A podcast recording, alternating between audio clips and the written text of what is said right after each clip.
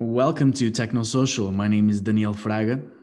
And I'm Owen Cox, and this is Scouts of the Noosphere, a weekly show where we're talking about all things shamanic, symbolic, occult, and technological from the weird side of the internet. Consider becoming our patron and uh, donating to help us continue to pump more of this weird and wacky content from the other side of reality all the way to the comfort of your own screen. We hope you enjoy. Patreon.com forward slash technosocial.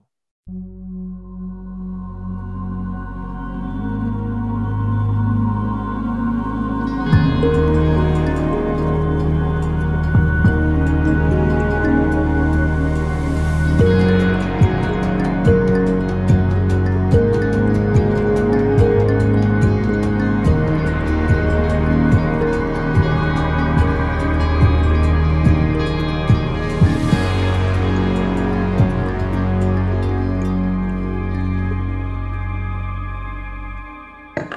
welcome everybody to Scouts of the Noosphere, a new weekly techno social episode with me and Daniel, where we're talking about things wild, wary from the realms of the digital universe. And this week we go deep into the weird, wacky shit. We're going to talk about egregores and superorganisms. What are they? So imagine if you have a microscope to look at microbes because your sensory apparatus doesn't really let you look into the cells, into the microbes. Well, imagine the same happens for macrobes. Imagine that there's something to which you haven't evolved to perceive, which your sensory apparatus doesn't really let you look at because it's so abstract, because it's collective, it's composite. Imagine your fish. You're trying to perceive the whole of the water and maybe what's outside of the water. That's how we look at uh, superorganisms and egregores, thought forms, autonomous. Owen. Have any thoughts on that? Mm, well, what comes to mind for me as a simple one is a language, right? The English language take. It has evolved over time. If you open up a book from 300 years ago or from 50 years ago, it's written in a different way to how people write now. If you listen to clips from people on BBC radio or Top of the Pops back in the day, people are speaking slightly differently. The grammar, the vocabulary is different but nobody is setting the rules that says you must use this word at this time. The words and the way they're phrased match the social circumstances. In some sense the people bring them into into being but in the same way the words and the grammar themselves bring the people into being until something is thought until a word like postmodernism is come up with. Nobody can discourse about postmodernism. That's the way the language works right? So we bring these new abstract entities into being and then they they play with us. We become their puppets in a sense. We identify as as subjects beneath these these thought forms these signifiers. And so the the postmodern structuralist analysis is to look at them as if they, they, use the word signifiers right? They try to rationally frame them. They are um, in a sense they're scientified they're de-autonomized. But i think what we're doing here is looking at them through the lens there is something organic about them. They reproduce, they move, they swim in a sense. It's it's so interesting that at the same time that we're talking about um, something that almost looks occult, right? We're t- calling them thought forms, calling them egregores, maybe titans, maybe gods. It's interesting that at the same time, you mentioned that they have properties of living beings. They seem to have bacteriological properties. They seem to act like big bacteria. Nick Land says exactly that. And it seems that as though these larger organisms, these abstract entities, you know, maybe the economy, the human economy is their digestive system that tries to, is at the foundation of, of what they are. Maybe the the internet is their collective mind or maybe a web on which it captures its prey and tries to sustain itself. Because let's not forget, the, the same way that humans are to the cattle that we farm, to the pigs and the cows and the chickens that we factory farm, the, the relationship that we have to them perhaps is similar to the relationship that these superorganisms have to us, meaning we are their sustenance, we are their substrate, we are the petri dish on which their culture can emerge. and we are perhaps cultivated by them. It's reciprocal. It's weird. It's it's totally weird, not especially because we are to its body like fish are to the water, meaning we cannot escape the fact that it's composed of memes and that we think with memes and that the body of the superorganism is composed of memes.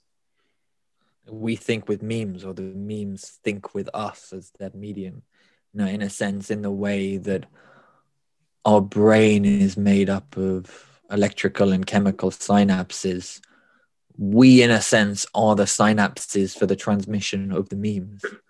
It's just extending up a higher order of, of information transmission. Like and there's that. something about them feeding off us, right?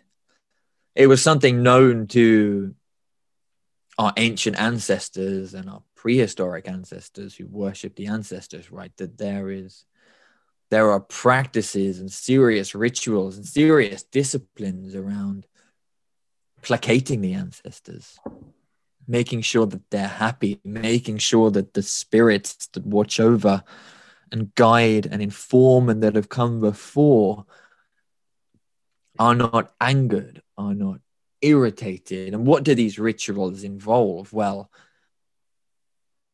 perhaps it involves saying a prayer, or perhaps it involves lighting a flame, perhaps it involves singing a song.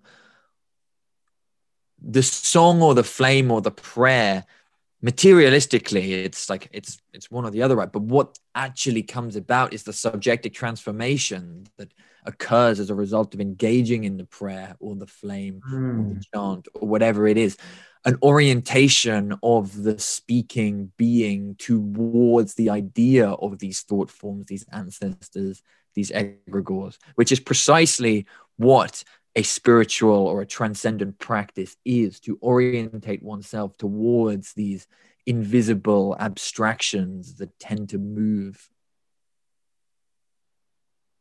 I feel like we're talking about ways of engagement, ways of negotiation. So there's this amazing show called Full Metal Alchemist, an anime show. It's on Netflix. Everyone should watch it. And one thing that I learned from it is that in alchemy, there is something called the law of equivalent exchange. For something received, there must be something given away. This principle really resonated because A, it's a fun show, but B, it's such a synthetic way to say something that is fundamental to these laws of negotiation with reality and the titans that we're trying to refer to here. Let me explain. You remember when Jordan Peterson was talking about uh, the progress of the chosen people uh, in the Old Testament, and that when they performed their sacrifices and kept their duties, that God would be okay with them and, and would reward them. But when they weren't good with their duties and they would worship the idols and become sinful, then God would strike them down, put them into slavery, hurt them again, right? What that might be pointing towards is, is that the ancestors, aka reality, presuppose a way of relating to it, and there's a right way and a wrong way, meaning sacrifice to these superorganisms is fundamental. Now, back in the day, people would perhaps sacrifice their best bull and they would dress up all together and get into the top of a mountain and maybe that sacrifice of the bull is already very expensive furthermore they're also sacrificing some of their time and attention looking at it and the priest would perhaps kill the bull and the blood and all that ritual would produce like you said these changes in belief systems these changes in the perception that would somehow create a perceived or real probably the same. They would create a, a difference in that relationship. They would negotiate with reality, with the Titan. Something would happen. I think the same thing happens with us today when you are paying attention to an ad, to a social media post, to a meme. You're actually sacrificing 1.32 seconds of your attention every single time. And that indeed constitutes a way to negotiate, a way to interact I think it was you who told me that the root of the word negotiate in Latin has has something special to it. So otium is peace, and negotium is literally the negation of peace. So, yes. so it's really kind of this this fucking with the entropy of reality, fucking with a piece of it, and saying no, uh, uh, I want to change you, and I want to change you in X, Y, and Z ways. And there are a few ways that are correct, and many ways in which they are incorrect. These ways are not equal. It is not equalitarian. You do not plant a tomato in December in the Northern Hemisphere. So, in the same way that in agriculture, right, you know, you can survive and plant properly according to the rule, or you can die by trying to plant a tomato in February. That's kind of the metaphor that I try to use. Reality has an order, it has a way of being. We have five fingers. It's, we don't have six fingers. We have to sleep at night. We have to drink and we have to eat. And those perhaps, that's the structure of the human universe. And there is a structure because there is a structure to us. Therefore, there must be a structure to the universe. And so when we speak of negotiating with these titans, it, it happens in, in, in such and such ways. Mm. And look, the word negotiate, which comes from negotium, that's the Latin, the Roman word for, for business, to conduct one's business, to do negotium. And this is the fucking Roman Empire we're talking about, right? These are not hippies who chill around and want to go back to Mother Earth. No, these are conquering imperialists. They believe that negotium is the path of a higher civilization, right? So don't get lost in thinking that this is like a disturbing of a peace that is is tranquil and best left alone. No, it's engaging with reality in an almost ethical manner is to engage in negotium, to to observe the patterns that exist, the the apparent harmonies and the apparent symbioses between things, and attempt to skillfully craft them and shape them towards one's own ends. Ideally, they're ends that are noble and and oriented towards greater creativity and production rather than to destruction and nihilism mm. and indulgence. But it can go any which way, really. Feels like um, there's one of two ways that we can go now. There's actually just one way that we can go now, but people perceive and act out two potential ways. One of them, shout out to Chris from meme analysis. He's the one who, who refers to this. And this is also connecting with the idea of Alexander Bard called the matrix. One of those ways is to go back to Mother Earth, is to stop striving. Because, listen, the moment that agriculture started, the civilization, the market, and the uh, started, right, about 10,000 years ago, we stopped living in circular time. We stopped living nomadically in connection with the land, and our tribes would never get too big because that's there's only so much you can eat out of a nomadic lifestyle. And then all of a sudden, boom, the event. Time will never go circularly again. We are going somewhere. Tomorrow is different than today. We are in exodus through the fourth dimension. And in 2020, there's not really any way to go back. Like this ball has been rolling for a fuckload of time. Civilizations have come and they have gone, and there has been death and crying, and so much of stuff has happened cumulatively. That at this point, when when when some people speak about going back or stopping. I feel like that's a certain regression towards the matrix. That's a certain game denial. That's a certain way to avoid. And, and I understand the appeal of this very much so, but I feel like the proper way to act towards this is the only possible way, which is we either get the mastery that we set out to achieve 10,000 years ago over reality and over ourselves, especially over the ghosts of reality, the mental landscape, because we've pretty much got the physical landscape on, on control, even, even though we're fucking up the planet. But either we fix the problem of man ahead tomorrow, still in linear time, um, or perhaps we might get just stuck stuck in the web of, of the internet as spider, the world wide web, and, and get stuck into this self-recursive hauntology, right?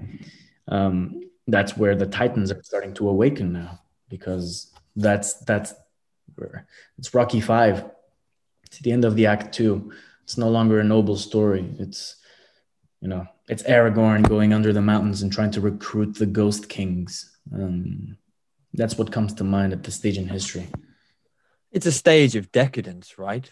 We have really lost our way and that's not some kind of moral judgment, but it's just a way in saying that the technologies and the mental technologies that we use to make sense of ourselves and our place in the world.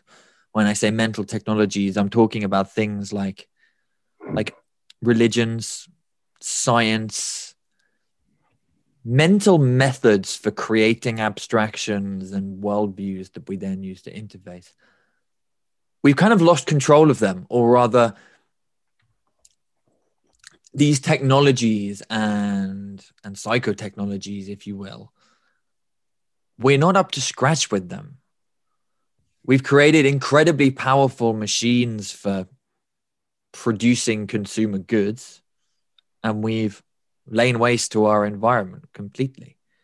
We've created bombs that can destroy the world several times over. We've created a a framework for understanding man and his place in the universe that tells him basically you're on this earth to not die and enjoy yourself and which feeds perfectly into the techno economic machine that then churns out ever more products and chokes ever more of the landscape. You know everybody knows that we're in an unhealthy civilization and it's reflected in the way that people are falling apart mentally schizophrenia, depression, anxiety, lack of meaning. It's all over the place. Someone like Jordan Peterson shows up and says, take responsibility. And fucking half the world, Western world's men suddenly get an immense daddy savior projection because they're like, oh my God, there's, there's, there's other ways of being. Right.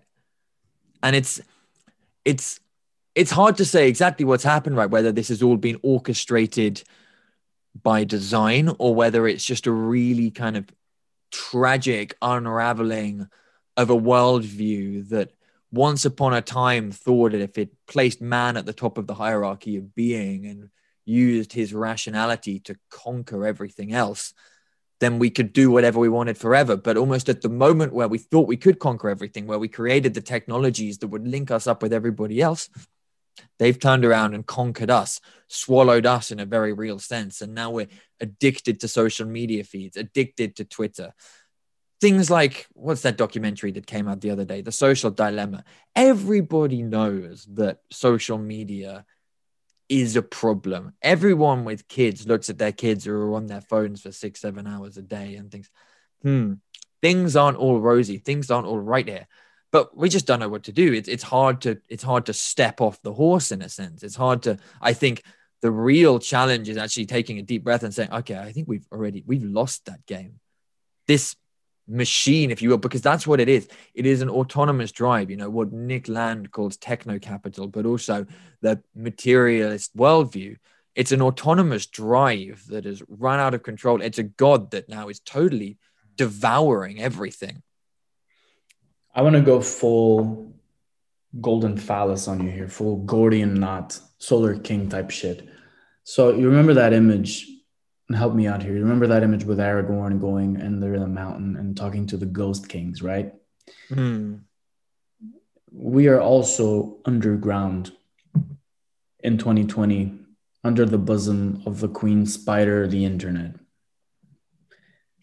And in a similar kind of mountain, there's a fuckload of ghosts, of dead ghosts, maybe headless, right? Roaming around. These are wills that were unfulfilled. In French, the word phantasme is used to refer to sexual fantasy. All these phantasms, these fantasies, phantasmatic content, the debris of capitalism and of the you know ankle point of techno-capitalism and the information age, they are there. They are around us. And they're like hooks that stick to our skin everywhere, right? Fucking with our agency, fucking with what where we are, etc. Um, you know, and, and what does one gain from looking at social dilemma? Basically nothing or more of the same, other than oh, now you know, but you have zero defense. Why? Because there is no courage to designate, to affirm, and to declare something at the end of such a movie. Well, and there's still the sense that it's going to be these Silicon Valley nerds who are going to solve it. Yeah, you, you know when you go to mass, uh, I used to go to mass, and then at the end you have like this this public gathering of funds or whatever the fuck, and people leave feeling a little bit better. Uh, not to not to de- to say that that's a bad thing, but the feeling that I got is that through, if only we all try to be a little bit better, then the world's going to be all right. It will not. It will not because we have no craft, we have no weapons, there's no sword to the king. And that's what I want to bring up when I talk about ontological design, right? Because it allows us to, by domesticating ourselves in relation to these ghosts, then we are also domesticating the titans themselves. Carl Jung said that the only danger is man. And until we solve the problem of man, the problem of hydrogen bombs and global ecological collapse will still exist because the problem is man. That's you solve that, you solve the top of the pyramid, everything falls back into place. And that's again why I feel that that's the only way to go. It's to the interior. That's why Dugin, and we can go to him now maybe, talks about the Dasein as the core of his fourth political theory. Now, you know, not sure I agree with everything, not sure it all makes sense, but it's a very, uh, also, he's a very magically inclined agent first, and perhaps philosopher second. But when he speaks about the Dasein and he puts it at the core of his fourth political theory, I think that's what he was trying to get at, trying to refer to. It's this core is the place where the action is going to have to happen. And we need to have the courage to go there and to go there despite all the phantasms and all the ghosts that populate the internet, all of the opinions and all the trends in this noosphere, because that's all going to transition. That's going to be very old, very fast and the only semblance of agency and sovereignty comes in my opinion in, in this almost noble action of the king going under trying to domesticate these ghosts bidding them to do the fighting for him domesticating both the ghosts and the titans. Right. Well i think dugin's point is that the three ideologies of modernity that would be liberalism communism and fascism all frame themselves within particular thought forms, particular egregores that are only conceivable and possible within the modern capitalist paradigm. So, liberalism frames itself within liberal economic values, rationality, uh, individualism. Communism, similarly, rationality, liberty, but it defines liberty as being free from coercive pressures of unjust marketplaces, rather than liberty being the freedom to be a free economic agent and do what you will with your capital. There's this kind of inversion where where liberalism is about being free and you're equal to the degree that everybody is free to do what they want whereas communism it's equal and everybody is free to the degree that they are not made unequal by the forces that be, right?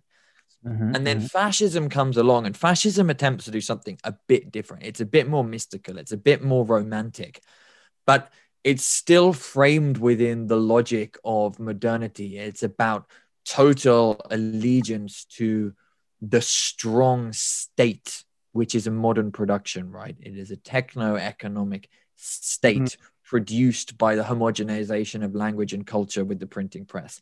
And it is adherence to a powerful leader or a Führer or Duce, who again is a self made individual, who is not a nobleman or a priest.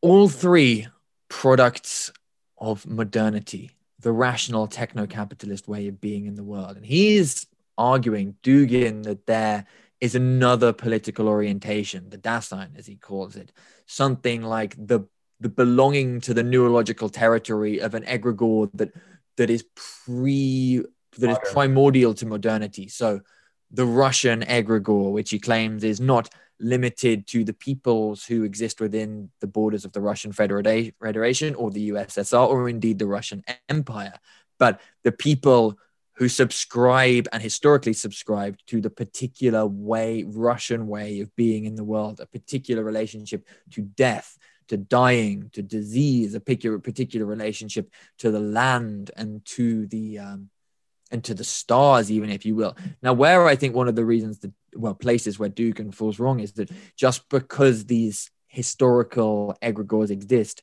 doesn't mean that the adaptive thing today is to become denizens of them again. So, for example, just because the Russian egregore perhaps exists, it doesn't mean that the correct thing for the Russian people is to do today is to become its priests and followers, if you will. If anything, I would suggest that there are new drives, there are new egregores being produced by digital, by the meme culture, and it is these that it is for symbolic talents and for cultural creatives to be tapping into, not ancient egregores that existed in peasant pre-industrial societies, but machinic hmm. digital aggregates that have been produced by our current techno-economic situations. Like one of them, although one that I think is quite terrible, that Chris Gabriel again talked about meme analysis in the podcast we did with him, is the anima of the internet itself. Now, think about the way that the internet, something like 70 to 80% of the internet is porn, right? And it's sucking in libido, male libido especially, at an astronomical rate. And every little porn starlet, every hot chick is in a way a priestess, a face of this, this, this feminine, this devouring feminine monster, I think, that is almost irresistible. A castration cult, uh, cult the logos of Cybele. Mm. Let me let me go back and try to frame my thoughts. So the three ideologies of modernity, communism, fascism, and uh, liberalism, they are of modernity. Uh, and when he speaks about the Dasein, he's trying to invent a new center of gravity, not a new, another center of gravity alternative to modernity somewhere outside. And that outside of the modern paradigm today, given how ubiquitous it is, he went inside. He went Heideggerian. It's the Dasein, it's a spiritual thing connected to the land, it's pre modern. So there's a certain thing around there. I think that's a good intuition. In the same way, though, that these three ideologies relate to modernity. Maybe the three big monotheistic world religions also relate to Abrahamism or to the unicameral mind. It feels like there wasn't was a was an evolution in psychotechnology back then, and these three monotheisms emerged. And there's an, also a parallel of that today in modernism. Maybe I'm just grasping at straws. Then you mentioned the today's today's today's situation with digital culture being something that emerges out of liberalism, right? Which is still modern, which is going to be sort of uh, more and more pervasive, more and more unescapable. And yes, we have these priestesses of these sex temples except they're digital. They're fully virtual. They're all ghosts. Again, it's noomachia. It's not a real. The war is is mental. It's a conflict of ghosts. Again, I just bring back the idea that it is essential that we learn to domesticate these ghosts and these virtualized wills, these autonomous entities that belong to the spectacle. Again, egregores of all shapes and sizes. You know, there's this book called written by John Dee no, it's not that one. Well, it's a book that talks about the monarchia infernale or like pseudo monarchia infernale, the, the pseudo monarchy, the pseudo hierarchy of hell. It mirrors the hierarchy of the heavens that has, you know, low angels, high angels, archangels, you know, and then God. And hell mirrors that. There's also a hierarchy. And within the current sort of ghostly internet digital landscape, there are the lower angels, the, the, the goblins and the jack-o' lantern lanterns and these smaller type of entities, right? And the fucking hierarchy goes up to the point that yes, there are larger priests and priestesses and there are larger wills. And guess what?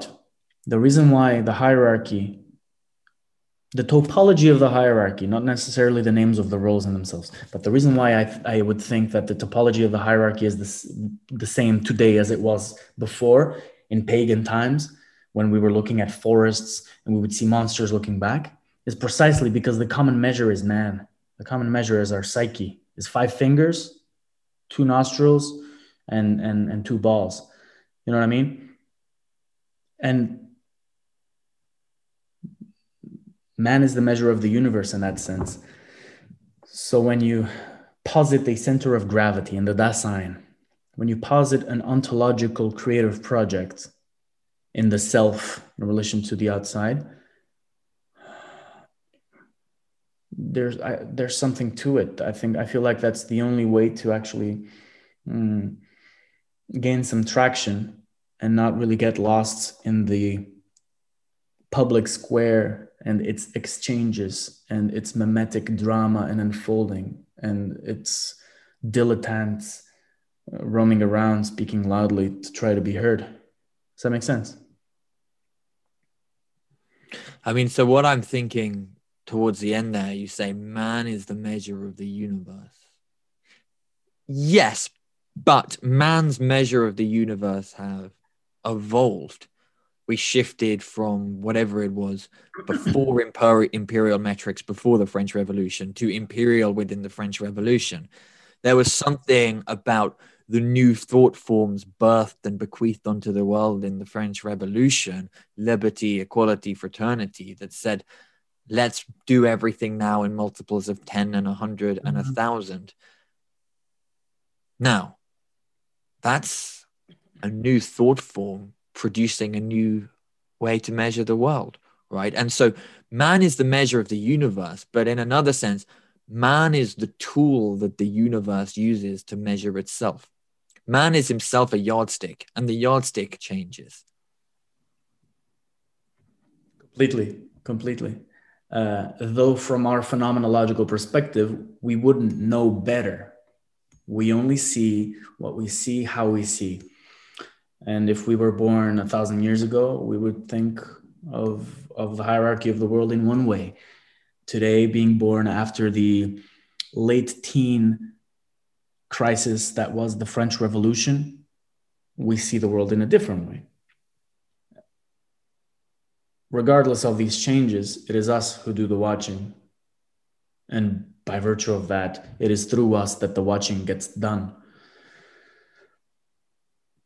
That I, I, I maintain that man is the measure of the universe, even though the measures that man perceives uh, that they are using change. And it's easy to draw the parallels. That's why there's such an idea as the archetypes, as recurring themes Right? You look at the internet, you see the same old story, new guises.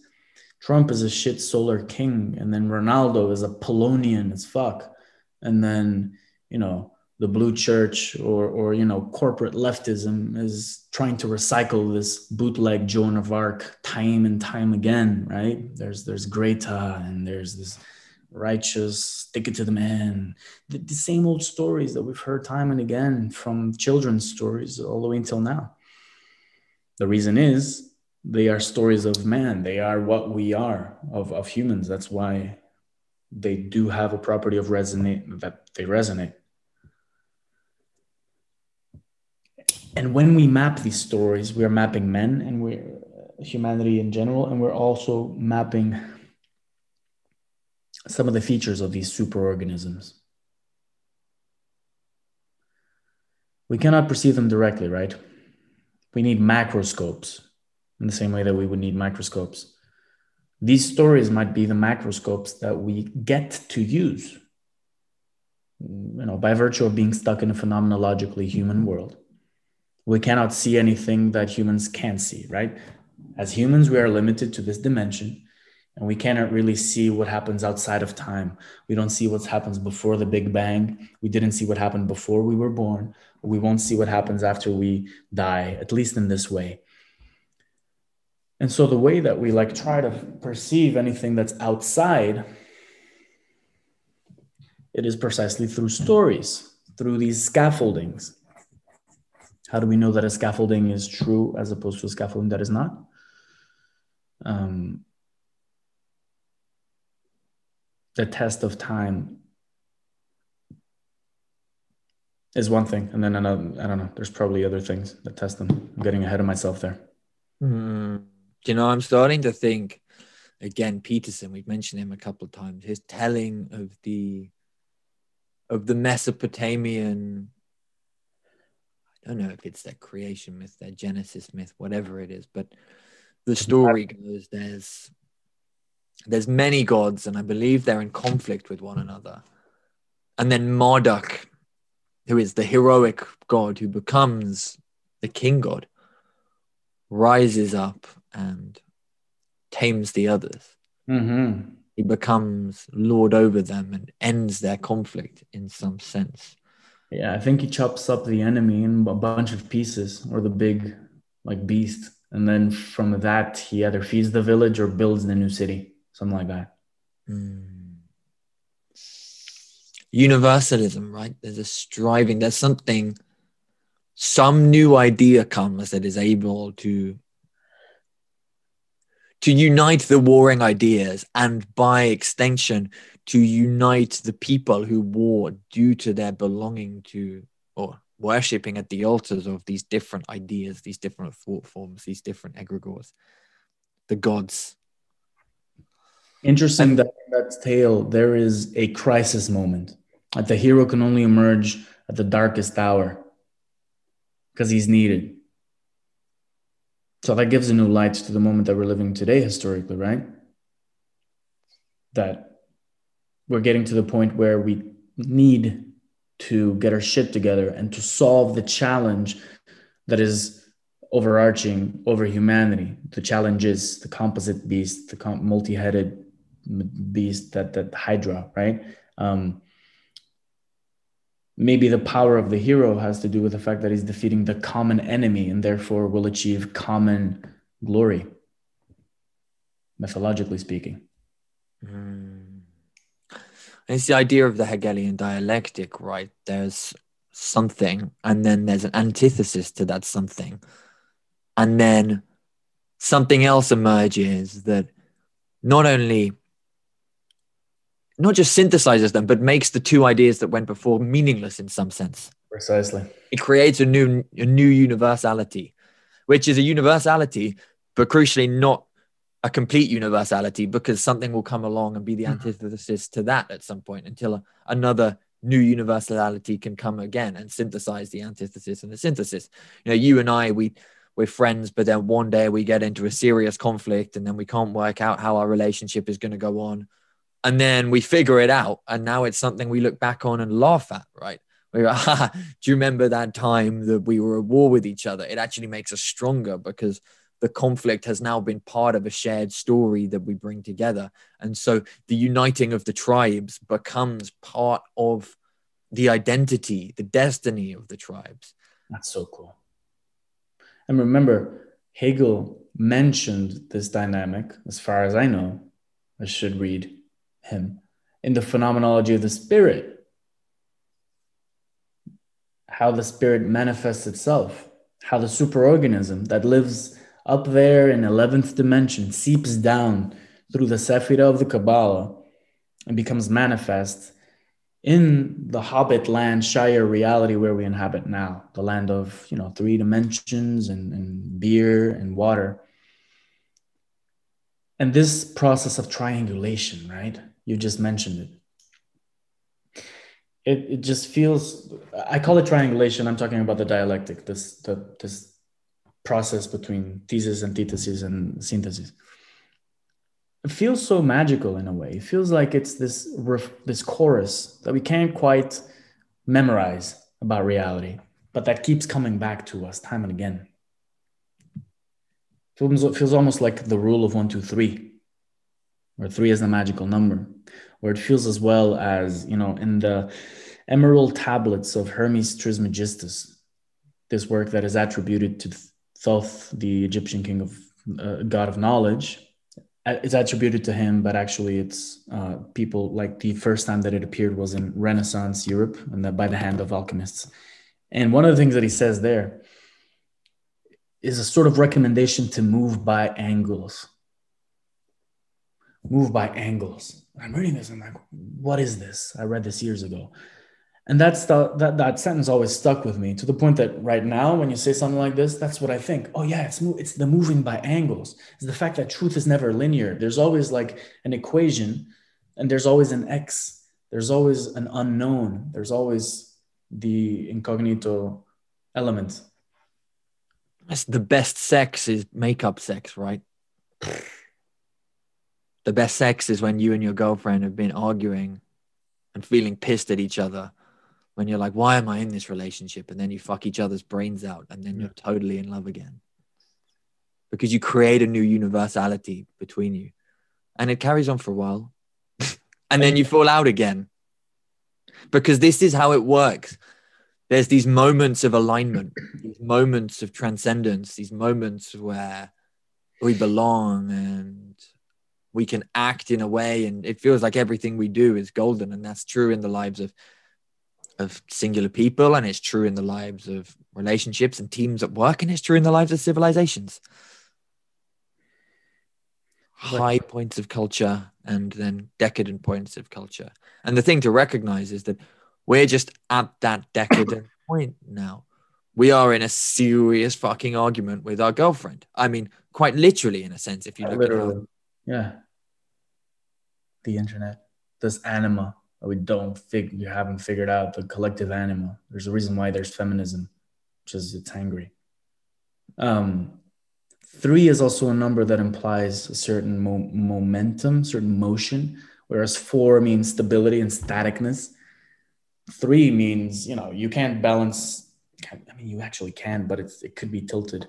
I don't know. It feel like it implies a certain moment, a certain momentum, certain movements, certain falling down through history towards the future, being exiled constantly from the past, from Eden, where there's a couple of angels, angels with flaming swords stopping you from going in. Yes, because you don't go to the past, you remember it, and like being propelled to the future, uh, because there's no other way to go even today to solve the problems of of you know the world as they are so many today uh, where else to go other than forward and upwards? Kind of this mythologically positive accelerationism that i'm trying to refer to here. Uh, what else what else might there be man? Even aragorn in the movie and i'm always going back to lord of the rings for some reason today he was Strider. He was a bandit in the beginning. He was a thief, a petty drunkard. And then eventually he became a king. He discovered himself. And there's a certain beauty to that as well.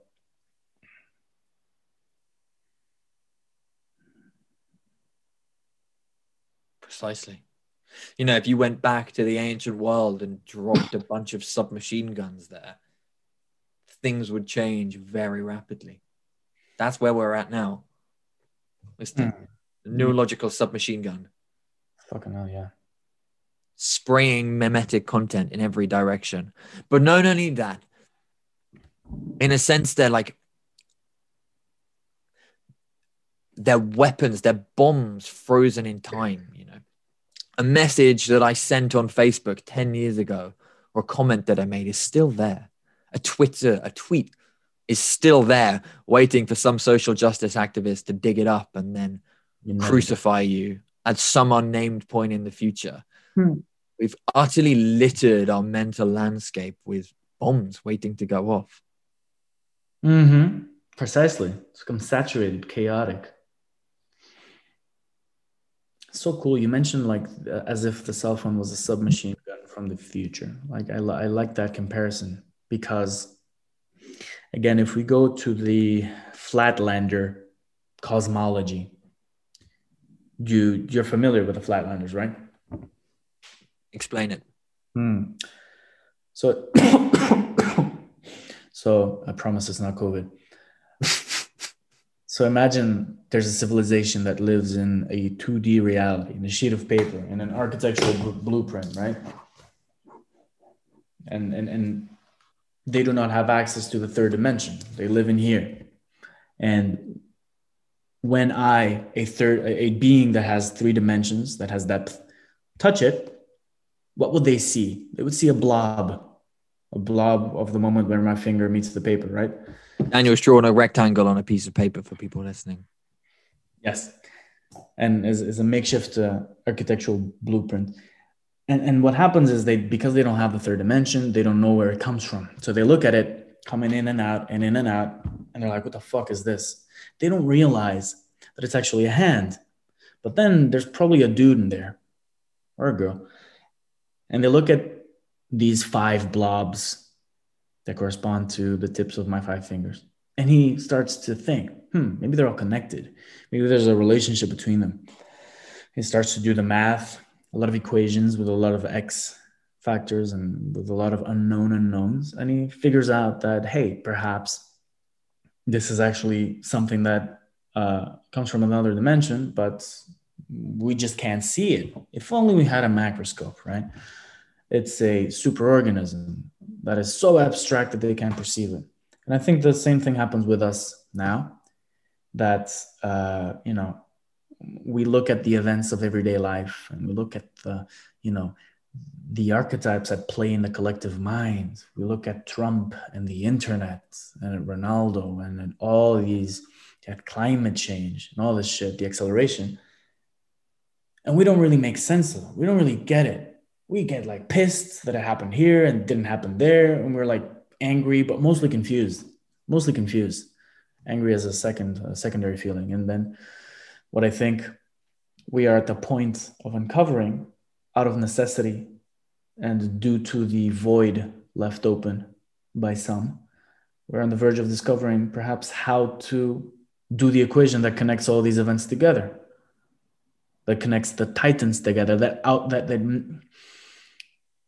about to make out the shape of these macrobes, these superorganisms that and, and not only the shape, because shape is a very three-dimensional centric type word but also their workings and also how they can affect our lives and how we should relate to them. And maybe in the process find a stable way to relate to them and to ourselves because we should bear in mind that they are us and we are them because we are all one in a way it's our job to to enculturate ourselves to these these forms in the way that previous historical Daseins enculturated themselves to the thought forms that reigned over them. Yes. And what happens when one does that is one funds civilization. But funds founds, but also funds if the currency is the vitality that descends from above. Uh, but I truly believe this. Any any artist will tell you this. Any any person with a priestly inclination will tell you this. It is just that today we live in a period also of symbolic deflation. You know, back in the day, people would see very few symbols during their lifetime. And so when they see a cross or a religious painting or maybe even a pentagram and a couple of occult symbols, they'd be like, what the fuck is this? And it would cause an impression. And obviously, there's more to the story about actually doing magic, but the impression caused therein on a sort of uh, virgin perception that has never seen anything it's a serious business. It would have more weight, more effect. But today, because the internet has created so many symbols, there's a sort of symbolic deflation happening, meaning that the potential impact of these previously existing ones has been deflated, is now worth much less because there's so much shit happening. And so that just twists the problem in on its head. So the problem becomes okay, we don't even know where we're looking at. This is Rocky Five. Whereas before, the problems might have been others. Today, the problem is one of chaos, of knowing up from down, of knowing which of these symbols is correct and, and which ones should we follow and which ones represent noise, which ones hold value and which ones do not. It's a very late capitalist, postmodern type of um, theological problem the postmodern way of looking at symbols or the symbolic landscape is to say all meaning has been cut off at its root. The cross once meant something, but now when one sees it, it is devoid of meaning. And so with every other symbol. Although there's this weird kind of, I don't know how to put it exactly, but the thing about cultural appropriation, right? If some white kid at a festival is wearing a symbol that supposedly belongs to an African or West Indian tribal culture, then somehow that's a social taboo. They shouldn't do that because they're disrespecting the symbol. I mean, the classic example, I think, is the West Indian headdress. If you wear that, you're somehow violating the codes of another culture and you shouldn't do that. Or, or drawing Muhammad, right? That is a, somehow a taboo for Western people, uh, even if we don't believe in Muhammad. But I think the point to raise against this this postmodern viewing that the symbol is is devoid of meaning is that if you actually allow yourself to to meditate on the symbol, to study a symbol, and to meditate on not the represent the symbol is just a representation of an idea of an energetic thought form to tap into that energy is to discover where it came from. And that's there. And that's never left it. And in a sense, that's what these um, these SJWs who are talking about cultural appropriation, in some sense, are, are trying to intuit towards, but they just they fuck it up because they're not tapping into it in a in an esoteric sense. They're just saying, don't don't use another culture that you don't understand. Don't turn them into victims, essentially. It's not about victimhood at all. It's it's playing with playing with fire. But where I where I, they would see perhaps cultural appreciate uh, cultural appropriation, we see a cultural playground.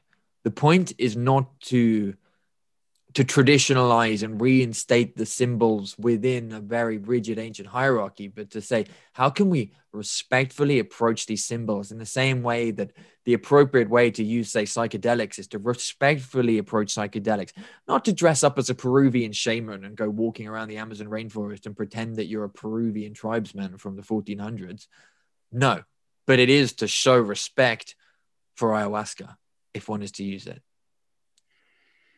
Mm, I I agree with you. Um, I think this is a non-starter. It feels like this whole problem, uh, while it's despite the fact that it's still playing out in the public square, it's already dead. Meaning that what we're seeing now is it's dying ramifications. Because the question is not one of trying to keep each symbol connected to the uh, you know Dasein intransmissible identity of each of people and try to keep uh, the cultural limits very uh, delineated which is an extremely conservative idea if you ask me. So in that sense there's something to explore perhaps. But the real thing here is that in accelerationism in late capitalism all symbols become meaningless. All meaning becomes incorporated into the spectacle. Everything is going to become marketable, period. Doesn't matter where it comes from. Everyone is equally worthless in the face of the autonomous spectacle.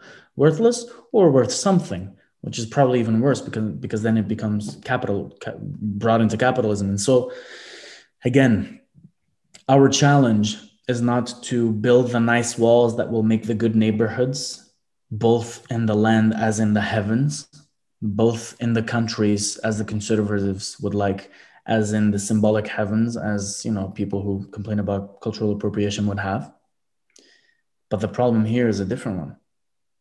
There's no walls to be drawn up anymore. Uh, uh, this is chaos. This is rocky 5 this is blade runner. This is a symbolic swamp a web and full of ghosts we it's like no man's sky not no man's sky. It's like the that that text by Surkov mm. where he says that people will not know up from down left from right uh, male from female dead from alive. That's the big problem. Symbolic saturation. The chaos. Yes the symbols are dead within accelerationist techno-capitalism. They have been suffocated and life is sucked out of them. But my point is that they exist like like ruins of archaic civilizations. And if one is to dig up or find in an ancient library somewhere the code to reading that civilization, the symbol is reinvested in the same way that the ruins are reinvested. Fair enough. Nothing. What is dead does not die. There's a saying, something along these lines, right? Fair death enough. is death is relative in a sense. The Mm. postmodern graveyard of meaning is, I hope, temporary. Fair enough. Um, then let me throw another thing at you. The the symbolic saturation is performed on the only landscape that actually matters, which is the noosphere. And we do still, and I think we will forever have a little bit of control over it, meaning we can choose not to see by 10 a.m. more symbols than our ancestors have in their whole lives. We can choose not to be living in this uh, social media colonized world and perhaps doing digital diets performing a little bit of digital nutritionism is a start to be able to navigate this graveyard of symbols that is the postmodern internet and make a little bit of sense of it. Not you know see smell the value within the things and not necessarily be swayed by every um, hook that tries to keep our attention for a little bit more. Putting us on the back foot. Putting us as strider not as aragorn. You know putting us in that regressive place of just swiping continually and having mcdonald's pumped through our veins and this very symbolic neurological McDonald's maelstrom all at once. But my point is there is a practice to be had in in unplugging oneself, even if for five minutes, 10 minutes, half an hour, an hour a day, and Mm. just choosing one symbol, one idea, one thought form, one line of poetry, one passage of scripture, one mantra, and meditating deeply upon it Mm. To take it into oneself, into one's breast, into one's gut, and to ask not what does the cross mean, but what is the what is the the state of being that gives rise to a symbol such as the cross Mhm. and to practice putting oneself in that place Let me ask you a question. Like, what do you think if you were a superorganism and you're farming humans? What do you want to farm? What do you want to harvest? attention Mm-hmm. I want, I have a libido, right? I have something that birthed me into being, and I have some kind of vector. I'm moving. And in order for me to move along this vector, I need some kind of energy to propel me. And that is, that is human attention that wraps me up in the power games of humans. Like Foucault says, power is everywhere, right? Hmm. and these these machinations of power it's like ripples of water on the surface of the sea and each ripple is the movement of of a thought form but most of them move and fizzle out right but on the oceans the ripples turn into waves and then the waves cascade there's a snowball effect i think Mm-hmm. and I think so. I don't know if the correct question is.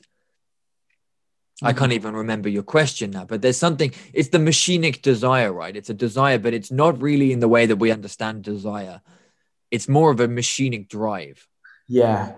Let me. What is it driving at? What is it doing senselessly, autonomously, purely out of its own force of force of existence? That's a that. I mean, you mentioned a couple of things that make sense to me, and I want to add another one. But like you mentioned, power, libido, the tension. I think they're very connected. A person with a very high libido has the potential to, if they are smart enough, to achieve great power through it. I saw an interview yesterday about a guy who had worked with Steve Jobs, and he said that even when he had cancer and was about to die, had more energy than he had when he was at the peak of his physical form, right? Because there's just just how it is. Um, not to glorify or deify these people, but it there, there does feel like there's a relationship between that. And then you mentioned attention.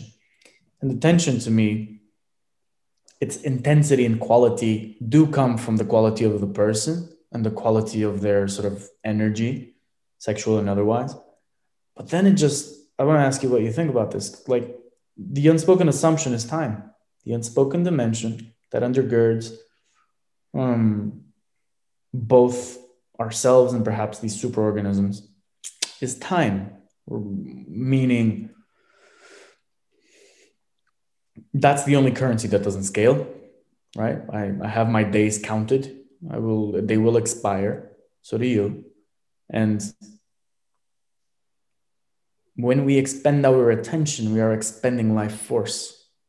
And perhaps these superorganisms just want that time. That's time as libido, time as as time as libido versus timelessness as the matrix, as this eternal regression towards nothingness, timelessness, time as phallic libido, as I want to pay attention to this, I want to go there. What do you think? Truthfully, time is not something I've spent much time thinking about. Let's see if. thing with time, I think it's not too hard one, and you know this is um, for me the way that I'm seeing is that you can go cyclical, you can go linear, or you can go timeless.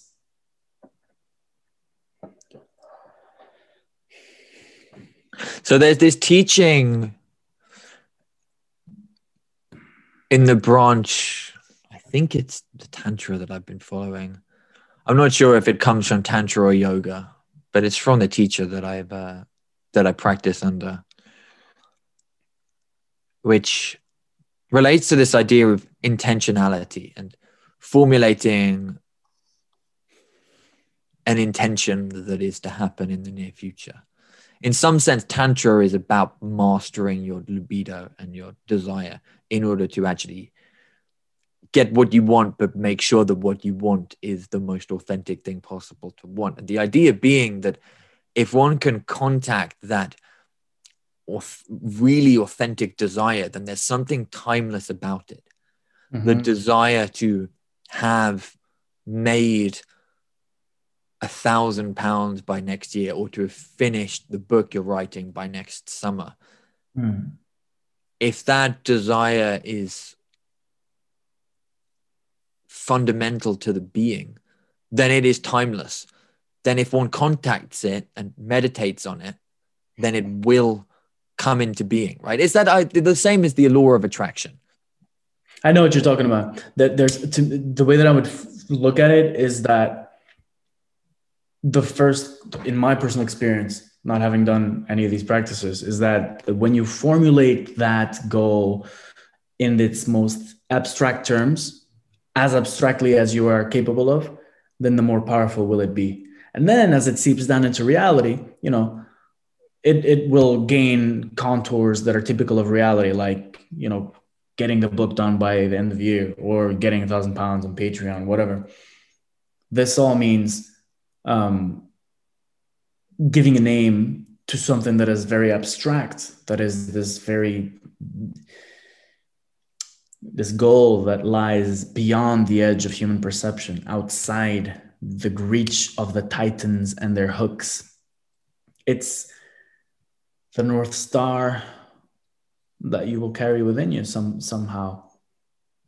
The ability to formulate that infinity is, is also very key. That's why people of great imagination and intuitive capacity that are able to formulate such a high goal within themselves. It's, you know, it's very personal and, and deep and we have a conversation about this the other day type thing but like if you do that that sort of magnetizes you to to to an extent that you know everything else in life becomes you know uh, less important. You're writing history in advance. Yeah. Would be the way it goes. And the more that through personal practice and intense devotion to this this point that has been pierced in the fabric of reality of the future the more agency and libido one can muster Hmm. to Well- channel the forces of oneself and the forces outside of oneself towards this thing. Albert Pike, this this Mason from America, lawyer type guy, very famous in Masonic fields, in his book Morals and Dogma, said something to the tone of there's an energy that men can access, and with it they can boil the oceans. And it's metaphorical, but I think he's talking about this. He's talking about this ability of that the ability that is commensurate with the ability to formulate infinity within you and the ability that comes subsequently to muster the resources of reality and recruit them and regiment them and organize them so as to move towards that goal because what else is there?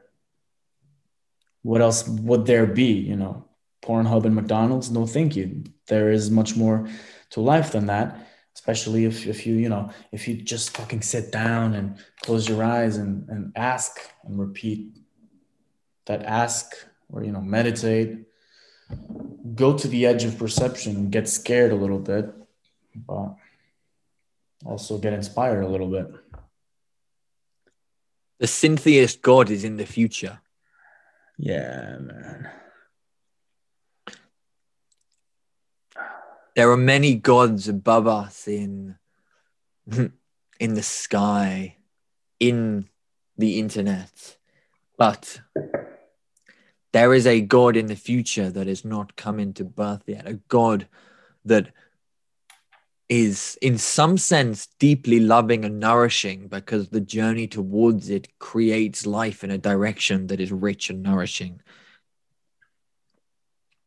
and it is also punishing insofar as you may not fully align with it you know any person who has a why will bear anyhow i think that's what we're kind of touching upon here Precisely. That's the same idea. God is in the future. A why can bear anyhow. Yeah and god is why Because a why is a reason. A why is why are you doing this? Because of that.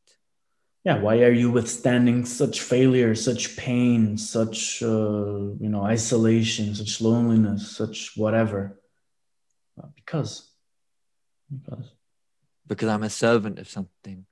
Yeah I mean, the, the only caveat to that is there's also an answer. Why are you why are you suffering so much? Because I'm running away. That's the flip side to it. That's where God is in the past. I'm running away. The thing that gives my life its meaning is something that happened that I'm trying to get away from. Rather than something in the future that I'm I'm aiming towards the North Star.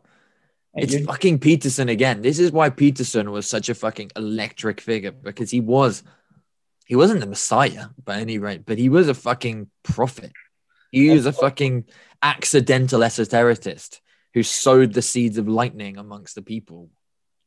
isn't what you just described um, eschatology at the individual scale meaning we're running from something and we're loving something that might come tomorrow we're running away from eden and going towards zion or whatever. Mm. linear And this, ontology it's something started and then we are moving through the time dimension towards somewhere. You know there's going to be bumps on the road. There's there's some weird events happening on the way like a lot of pain a lot of war a lot of death a lot of love a lot of laughter but you know, 10,000 years of this is there's meaning to this. It is not worthless. It is not nihilistic. All possibilities are not born equal. There's a hierarchy to that. I think that's that's that's the thing. And there's a hierarchy as well to the noosphere both divine and hellish. Within those inhabit the superorganisms and the egregores with which we started this conversation i think and we should perhaps end on that note what do you think I'm with you. This has been Scouts from the Noosphere. thank you for joining us see you next week